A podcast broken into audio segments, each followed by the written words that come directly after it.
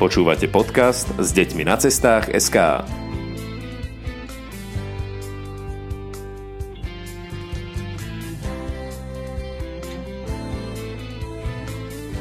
Pred približne 6 rokmi, keď sa už dalo s našimi deťmi cestovať bez problémov, kade tade, sme sa s manželkou rozhodli, že im ukážeme čo najviac zo Slovenska. Že im ukážeme jednoducho všetko, čo stojí za to vidieť keďže ja pochádzam z Tatier a manželka z Ružomberka, tak sme začali takými klasikami, ktoré sme poznali z detstva, Vysoké Tatry, Nízke Tatry, Pieniny, Janošikové diery, ja neviem, Donovali a tak ďalej. No a minulý rok sme začali riešiť spoznávanie našej krajiny trošku systematickejšie od východu smerom na západ. A začali sme severovýchodnou časťou Slovenska. Spojili sme sa dve rodiny a keďže súčasťou nášho týmu bol aj režisér Peťo Kováčik, tak sme všetko zaznamenávali na kameru.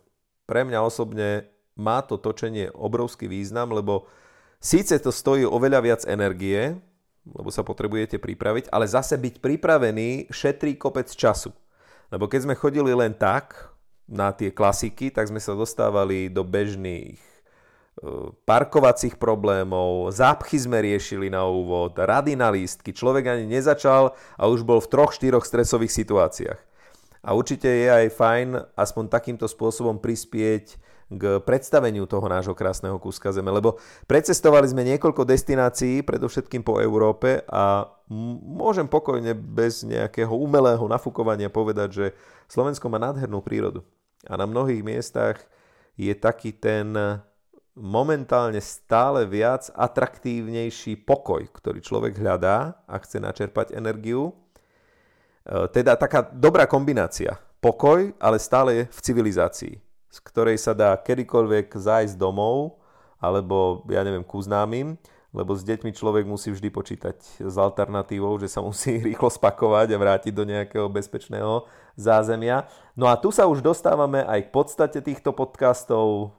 Cestovanie s deťmi je naozaj veľmi špecifické. Čím menšie deti, tým je to špecifickejšie a to, čo mnohí dospelí považujú za vrchol relaxu, tak to je pre deti veľká nuda, takže tieto podcasty budú o predstavení niektorých špecifických miest Slovenska, ale aj o typoch, ako z bežnej výletovej nudy urobiť atraktívnejšiu vec pre deti a aj o tom, čo zabralo na naše deti a čo naopak nezabralo vôbec. Budeme sa vám snažiť jednoducho sprostredkovať čo najvernejšie každú cestu a upozorniť na veci, ktoré vám môžu ušetriť stres. Želáme vám veľa pekných zážitkov pri spoznávaní Slovenska. S deťmi na cestách SK.